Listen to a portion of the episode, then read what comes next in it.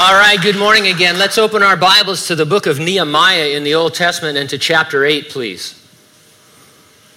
Nehemiah chapter 8, we're going to look at verses 1 through 18 this morning.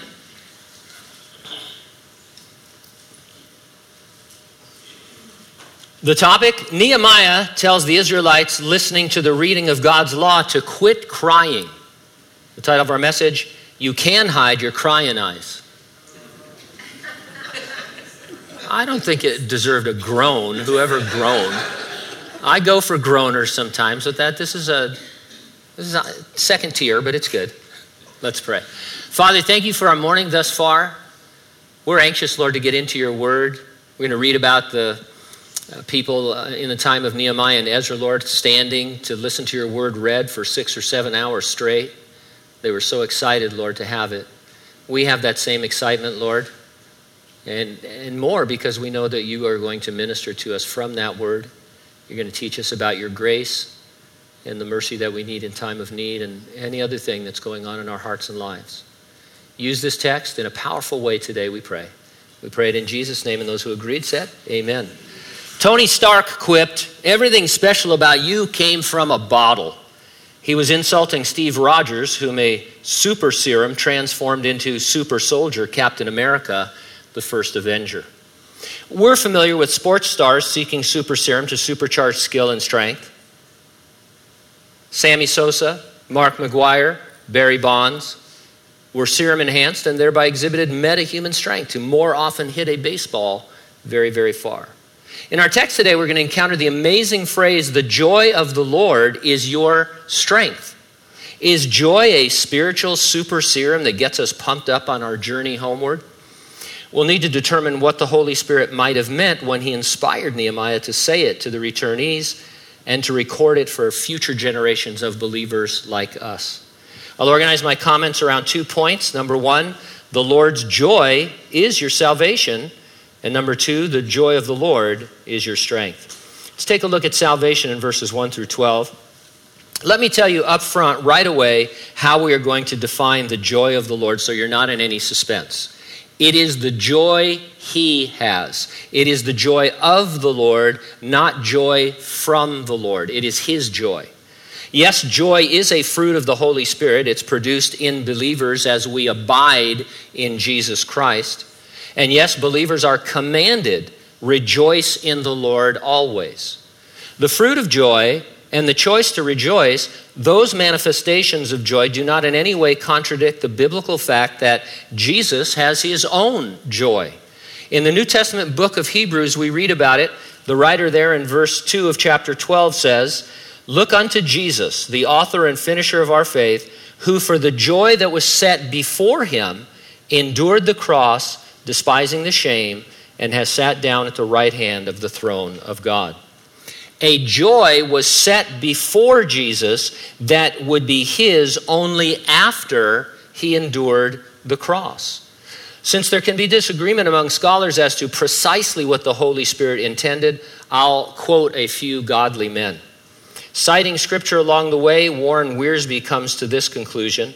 He says, The joy that was set before him would include Jesus completing the Father's will, his resurrection and exaltation, and his joy in presenting believers to the Father in glory. William MacDonald put it this way He kept his eyes fixed on the coming glory when all the redeemed would be gathered with him eternally. And another commentator said, Jesus pursued the greatest imaginable joy namely the joy of being exalted to God's right hand in the assembly of a redeemed people. Each of those men and others emphasized Jesus' joy in believers being redeemed and assembled with him forever. And that's why I don't think it's going too far to say that you who are in Christ, you are the Lord's joy. Your salvation was what was after the cross that Jesus endured and it brings him joy to offer that salvation and to see folks saved. What Jesus did in obedience to his Father, he did to be the Savior of all men, especially those who believe. His work culminates in salvation for all those who do call upon his name. We read twice in the Gospel of Luke that there is joy in the presence of the angels of God over one sinner who repents. While I'm sure angels rejoice, they get out their kazoos and start to go for it. No? Why couldn't an angel play a kazoo? You don't know that they do, you don't know that they don't. That's my guess. By the way, we have some shofars, a couple of shofars here. And uh, we're going to have a contest one time because almost nobody can play the shofar. You know what a shofar is? The big ram's horn that they do in Israel. That's what mine sounds like when I play. But the only person I know for sure who can do it is my grandson, Gene Jr. He is a natural on the shofar. if you follow me on Instagram, you saw he, we had him do a mock, you know, call to worship up in the balcony. It went pretty well. So, and by the way, since we're on this subject, since I'm on this subject, I'm only 60 posts away from my 5,000th Instagram post. And that, no, wait. that should happen in a few days. so I might have you help me celebrate. If, if I don't get there by next Sunday, I think I'll take a picture of like, you know, a selfie with me in the congregation for my 5,000 post. For my 3,000 post, I took a picture of a post and put the number 3000 on it, which I thought was brilliant. But anyway. So, this thing about the angels and their kazoos. Jesus said there'd be joy in their presence. He didn't say necessarily the angels rejoiced. I think they probably do, and that's what we think. He said there would be joy in their presence. Who's present with the angels? He is. I think they witness his joy when individuals get saved because it's what he died for and accomplished the Father's will to produce. And so our text begins with the public reading of Scripture in verse 1. Now all the people gathered together as one man in the open square that was in front of the water gate, and they told Ezra the scribe to bring the book of the law of Moses, which the Lord had commanded Israel. Nehemiah was the builder, Ezra was the builder upper. That's how God gifted them in their unique callings. If you're a Christian, you're called and you're gifted. But there's going to be times when, regardless your gift from the Lord, you have to step up and fill a spiritual gap. Timothy was a pastor, but the Apostle Paul encouraged him to do the work of an evangelist.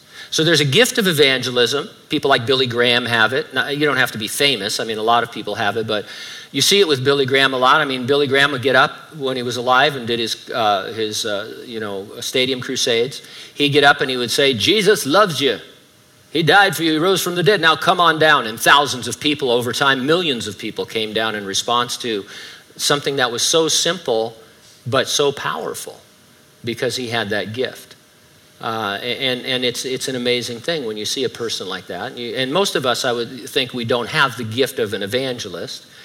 Uh, but Timothy was a pastor, young pastor in the New Testament, pastor at Ephesus. The Apostle Paul encouraged him, do the work of an evangelist. And so we are all called to that same thing and other things that maybe we're not gifted to do, but if it needs to take place, we can stand in the gap and trust the Lord to bless us. And so stir up your gift or gifts, but remain open and flexible to step up and serve whenever and wherever it's needed.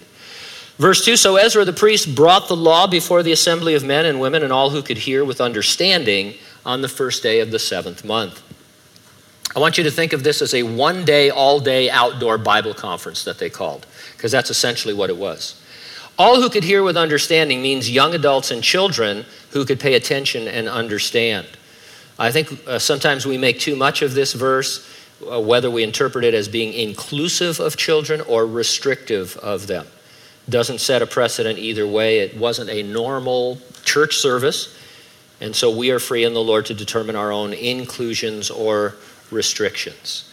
Um, we, we, we try really hard to accommodate everybody's feelings in terms of children. And, and, and so uh, the only place we really try to exclude, I'm looking around to make sure I don't say anything dumb, but the only place we try and exclude children is this main sanctuary where there could be a, an opportunity for distraction. But there's the balcony, there's the foyer, there's other rooms, there's the courtyard, there's lots of places for people who don't want to leave their children in uh, the Sunday school or, or, the children's ministry. And, and, I respect that, I understand that. Uh, but the truth is, and you know what? I'm not easily distracted. I see that. But uh, anyway, I, am really not. I mean, you, you, I could tell you stories all morning about pastors that I've served under and other guys that just, I mean, I see you scratching your nose right now, and that you need to be removed, you know, that kind of a thing. I mean, it's crazy. I, Gene and I kind of like distractions because then we can make fun of you, and, which is what we really love to do. But anyway, um, so it's not that. It's not me. Uh, it's that we, you know, everybody thinks their four year old is able to sit under the teaching of the Word of God because their four year old is filled with the Spirit and is a genius on the level of Einstein. And they're not. They start playing with the keys, they start screaming. You don't like it when you're out. Well, maybe you do. Maybe you like it when you're at the movies and somebody brings a baby and I want to kill myself practically. I start taking bets on how, off, how soon that baby's going to start to cry and then how long they're going to let it cry and how long they're going to stand next to me in the hallway letting it cry, going, shh, shh, it's okay, it's okay, shh. Uh, anyway, uh, that was a cathartic moment for me. I appreciate you letting me get that off my chest. So, verse 3 Then he read from it in the open square that was in front of the water gate from morning until midday before the men and women and those who could understand, and the ears of all the people were attentive to the book of the law. Conferences or retreats usually have a theme. For this one, I'd suggest first five, since they read the first five books of the Bible, which are called the Pentateuch, or maybe five talking. Get it? Remember the Bee Gees, jive talking? Who remembers the Bee Gees? Raise your hand so I know who I'm dealing with here. All right. Jive talking. It's one of the great songs of the disco era, which should have never happened. But anyway. So Ezra the scribe stood on a platform of wood, which they had made for the purpose, and beside him at his right hand stood 13 guys with hard to pronounce Hebrew names. Uh, take a few seconds and read them for yourself. All right, now that's good enough. So they built a raised platform large enough to easily accommodate at least these 14 men. It's been suggested these other guys took turns with Ezra reading portions of the law of Moses. Verse 5 And Ezra opened the book in the sight of all the people, for he was standing above all the people, and when he opened it, all the people stood up. Biblical acoustics always amaze me. I can't hear my television in my living room 10 feet away from it. I have to put the captions on. It's a catch 22 because then I know what's being said, but I'm not looking at the action, I'm just reading. You know what's fun about reading captions, though, is how many times they're wrong and, and some of the stupid translation. And the, the best part is how they describe the music tense music. All right upbeat, happy guitar playing, okay? And so, anyway, uh, but here, these, Ezra's talking, Ezra and these guys, they're talking to tens of thousands of people, and all of them can hear and see. I'm sure the acoustics were great, but this sounds like it's uh, sort of a, a, God thing as well. And so we trust that the Lord uh, was involved with this. The people stood in reverence to the word. Again, that's not a precedent. We might want to stand for a reading of Scripture, we might not. Uh, for example, the way a lot of people teach the Word, like I'm doing, instead of reading the text up front, we read it a verse at a time or a couple of verses at a time. That means you'd have to stand up now when I read Nehemiah 6 6 and then sit down. Then I'd comment, and then you'd stand up again when we read verse 7 and down, up and down, up and down. It'd be like a Catholic service. Uh, except for the kneeler, you know, and, the, and the, the, crossing of yourself. I mean, that kind of a thing. And so uh, we have freedom in Christ as long as we're showing respect and reverence for the Lord and for his word. And Ezra blessed the Lord, the great God. Then all the people answered, Amen, Amen, while lifting up their hands. And they bowed their heads and worshiped the Lord with their faces to the ground. If this is chronological, Ezra opened the scroll, he prayed, then there was some sort of worship service. Maybe the 13 guys on the platform were their worship band, the Moses 13, or the first five faction. Or maybe, and this is, this is who I think they really were, the Pentateuch Tonics. that was a good one. You got there, yeah? I was really happy with that. I got up and had a cup of coffee after I came up with that. But anyway, verse 7. Also, 13 more guys with hard to pronounce Hebrew names. And the Levites helped the people to understand the law, and the people stood in their place. These 13 guys may have been Ezra's disciples. Together with the Levites, they mingled with the crowd, clarifying and answering questions. Now, I, didn't, I don't think they did this while the reading was taking place, so there must have been pauses during the reading. Think of these as breakout groups that received more focus application. If you go to a retreat anymore, uh, it's common, you know, the big group, the assembly gets together, and then they have little classes that you can choose from, breakout groups where it's a little bit more intimate and something is f- further explained or taught. And so these guys, this is an actually very well planned conference that they're having. It's not just some spontaneous reading of the Word of God, uh, it, it had some planning to it. They built a platform for it. They had 26 helpers plus the Levites, and they knew what they were about. And so they read distinctly from the book in the law of God. They gave the sense and helped them to understand the reading. The book means the first five books. We see it as different. We see the Bible as different books, but as one book. And so that's what we're talking about here. An onlooker would conclude that these were people who understood that everything needed for life and godliness was to be found in this book. They were not interested in comparative religion or in any philosophy of men. This is what they wanted to read and understand and study and live by. It says here they read, they gave the sense by explaining the text in its context, and they helped to understand. And that would include making application. What a simple method read, explain, and apply.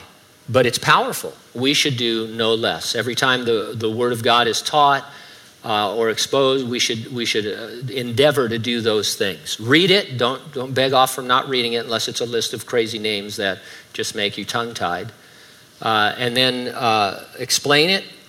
There are things, they would need a lot of explanation because this was their history and most of them knew it. Uh, but we do need more explanation because we're not in the centuries when this uh, was written, and there's a lot of cultural things that we can understand and uh, make application. Verse 9 And Nehemiah, who was the governor, Ezra the priest and scribe, and the Levites who taught the people, said to all the people, This day is holy to the Lord your God. Do not mourn nor weep. For all the people wept when they heard the words of the law. God's covenant with Israel included unconditional and conditional promises. The promised land, for example, was granted to Israel unconditionally. It belongs to the nation of Israel. That's why you see them back today in the promised land after centuries of being scattered, because God kept his unconditional promise to Abraham. The possession of and the enjoyment of the promised land, however, was conditional upon their obedience. Standing there, not far removed from their 70 year captivity in Babylon, with Jerusalem largely uninhabited and a lesser temple, it was easy to mourn and weep. Hearing the law read and realizing how far short they had fallen and what life could have been if they and previous generations had simply obeyed the law. Nehemiah straight up told them, Stop crying. Did your dad ever tell you to stop crying? And then you know what he said afterwards, right? or I'll give you something to cry about. That was my dad's entire disciplinary philosophy.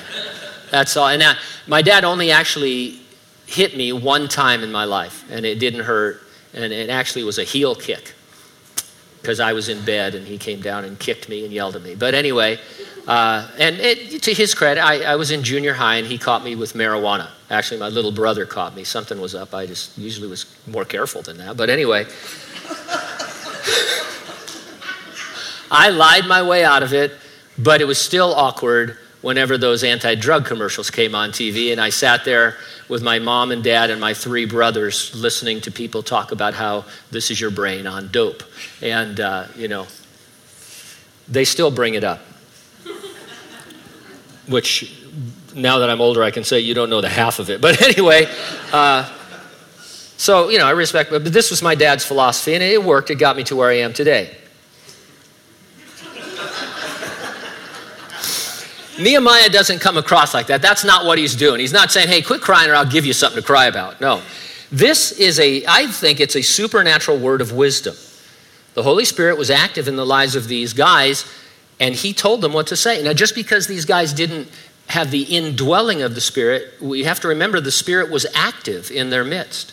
And this is a word of wisdom. It's what to say uh, in a certain situation that is the wisdom of God. And I believe, you know, based on the fact that Nehemiah is going to tell thousands of people to quit crying. Imagine, would you, 10,000, let's say, maybe 20,000 people are crying. Do you think that just your personal power is enough to quit crying? Oh, okay. And so I think God put it on his heart and he obeyed, and people quit crying. Now, it's probably not appropriate for us normally to tell others to stop crying. We are told to weep with those who weep, and so we should. You can't always encourage mourners that Jesus wipes away their tears and he saves them in a bottle.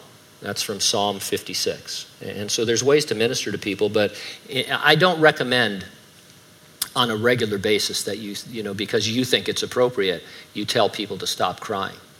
Um, now, if you receive a word of wisdom and you have that gift, that's one thing. But uh, so he told all these thousands of people, they stopped crying just like that. As the newsboys like to say, it's a spirit thing. And so, verse 10 then he said to them, Go your way, eat the fat, drink the sweet, send portions to those for whom nothing is prepared. For this day is holy to our Lord. Don't sorrow, for the joy of the Lord is your strength.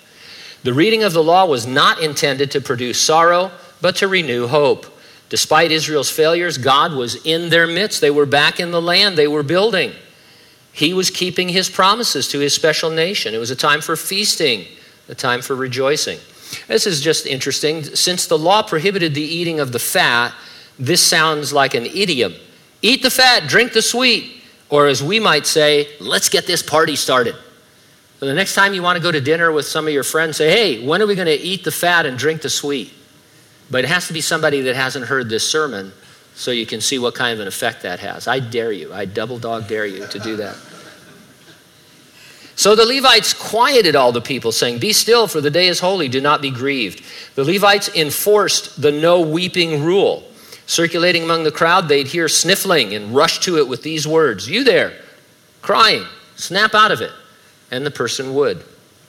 Verse 12 and all the people went their way to eat and drink and to send portions and to rejoice greatly because they understood the words that were declared to them. Quit crying, feast, share your feast, rejoice. That was the application of the first five books of Scripture that day. That was the take home for the nation of Israel. Every Sunday, we reserve time as we are closing for you to contemplate a take home for you from God.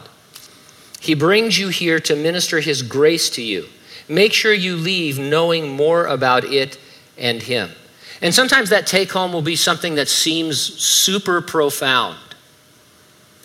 Sometimes it'll be something that seems simple but is powerful to you. Like I was reading this and I thought, so they read the first five books of the Bible. You think somebody would say, evolution's a lie. We're young earth creationists or something like that. You know, and, and all these te- technical things along the way Of course, they wouldn't say that because there was no theory of evolution, you realize, back then. They were all creationists. I, I just made that up. But anyway, there, there, there's nothing profound about what they, they say, oh, oh, we should rejoice and have a feast and minister to others. It's, the, it's simple. You would think something greater would come out of the first five books of the Bible, but on that day, that was the greatest thing that they could comprehend, the greatest thing that they could do as a nation, and God was pleased by it. And so make sure you leave knowing more about Jesus than when you came in. You should abide in Jesus and cultivate the fruit of the Spirit, which is love, including joy. You should choose to rejoice always. Paul says, Rejoice in the Lord always. And again, I say rejoice as a choice. And you should dwell on the truth that you are the joy of Jesus. You are what he obtained when he endured the cross, despising the shame and sat down at the right hand of the Father. Let that sink in. It's a beautiful thing. In verses 13 through 18, the joy of the Lord is your strength. There are 1,500 national days, national weeks, or national months on the calendar. We're celebrating Memorial Day tomorrow. Today, May 26th, some of your transcripts have this wrong because I got my dates confused. Today, May 26th, is National Blueberry Cheesecake Day and National Paper Airplane Appreciation Day. Tomorrow, May 27th, though we're celebrating Memorial Day, is also National Cellophane Tape Day and National Grape Popsicle Day. In our text, the Jews in and around Jerusalem were in a holiday season. It was their seventh month. They were supposed to observe the Feast of Trumpets the first day, the Day of Atonement on the tenth day, and the Feast of Tabernacles for seven days from the 15th day until the 21st day. So, verse 13 now, on the second day, the heads of the fathers' houses of all the people, with the priests and Levites, were gathered to Ezra the scribe in order to understand the words of the law. And they found written in the law, which the Lord had commanded by Moses, that the children of Israel should dwell in booths during the feast of the seventh month. The Bible conference added a second day. That sometimes happens when there is revival. The meetings are extended. You read about that in the history of revival. Somebody like Charles Finney will come to a city and the meetings are so uh, profoundly effective that they just stay there for weeks and sometimes months as entire populations come to Christ. Bars shut down, police have nothing to do, so they form bands. And I mean, it's an amazing thing. The history of revival. Uh, you, you read it and you think that couldn't have happened just a couple of hundred years ago. Somebody would have told us about that. But they don't. And so revival is, is uh, you know, they add to the meetings because the Lord is moving. Maybe they heard about the feasts in the reading the day before and they returned to that portion of Scripture to know more about it because they realized they hadn't been keeping these feasts. Then they checked their calendar and understood that Tabernacles was coming up in a few days. It'd be like you forgetting Christmas. And then maybe two weeks before Christmas, you think, wow, even though decorations have been out since July, I forgot about Christmas. And now you're up against it. Actually, it's even worse than that. I can't even think of an example, but so they, they were excited and uh, a little bit, uh, you know, hesitant at the same time, but they, they wanted to get this calendar thing going. And so, verse 15, they read that they should announce and proclaim in all their cities and in Jerusalem, saying, Go out to the mountain and bring olive branches and branches of oil trees, myrtle branches, palm branches, and branches of leafy trees to make booths, as it is written. As you probably know, during tabernacles or the Feast of Booths, it's also called, or Succoth, the Jews make makeshift, uh, they build makeshift shelters from branches and they camp outdoors. It's to commemorate the exodus of their ancestors when they were miraculously delivered from Egypt and then brought through the wilderness into the promised land. And so it's like camping out in the backyard. You probably have done that if you have kids or grandkids, although we camp out in the living room. Uh, my backyard, well, there's not really much backyard, it's all concrete, but I wouldn't do it anyway because of gophers. But anyway, uh, gophers at night, vicious. Verse 16 Then the people went out and brought them and made themselves booths, each one on the roof of his house, or in the courtyards, or the courts of the house of God, and in the open square of the water gate, and in the open square of the gate of Ephraim. So the whole assembly of those who had returned from the captivity made booths and sat under the booths. For since the days of Joshua the son of Nun, until that day, the children of Israel had not done so, and there was very great gladness. If you remember when we went through Ezra, there was a partial observance of the Feast of Tabernacles kept by the first exiles who returned with him. But before that, it had been a thousand years since the Jews last celebrated tabernacles. A thousand years since they had observed the calendar God gave them. When we say that God is patient with his people, we mean it. Uh, I mean, that's a long time for them to ignore God's calendar. Verse 18 Also, day by day, from the first day until the last day, he read from the book of the law, and they kept the feast seven days, and on the eighth day there was a sacred assembly according to the prescribed manner. They just heard all five books read a few days before, but they couldn't get enough of it. Revival it's marked by many things, and people always want to key in on some of the more odd things that happen. Uh, you know, it, it, when there's genuine revival, the Holy Spirit can, we call it, move in a way that is unusual, but not in a way that's unscriptural, uh, not in a crazy way. Today, people say there's revivals and they say gold dust is falling out of the sky and different things like that. There, there's a lot of weird things going on out there. Have you realized that? Have you heard? I, I, I, this is a real thing. I know because my son told me, and so I can trust him. He, have you heard of grave sucking? It's a real thing, is it right? I got the terminology right, okay.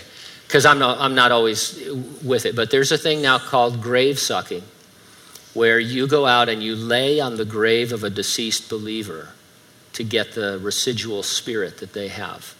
And you, you suck their grave, uh, basically. And Christian, Christians are doing this.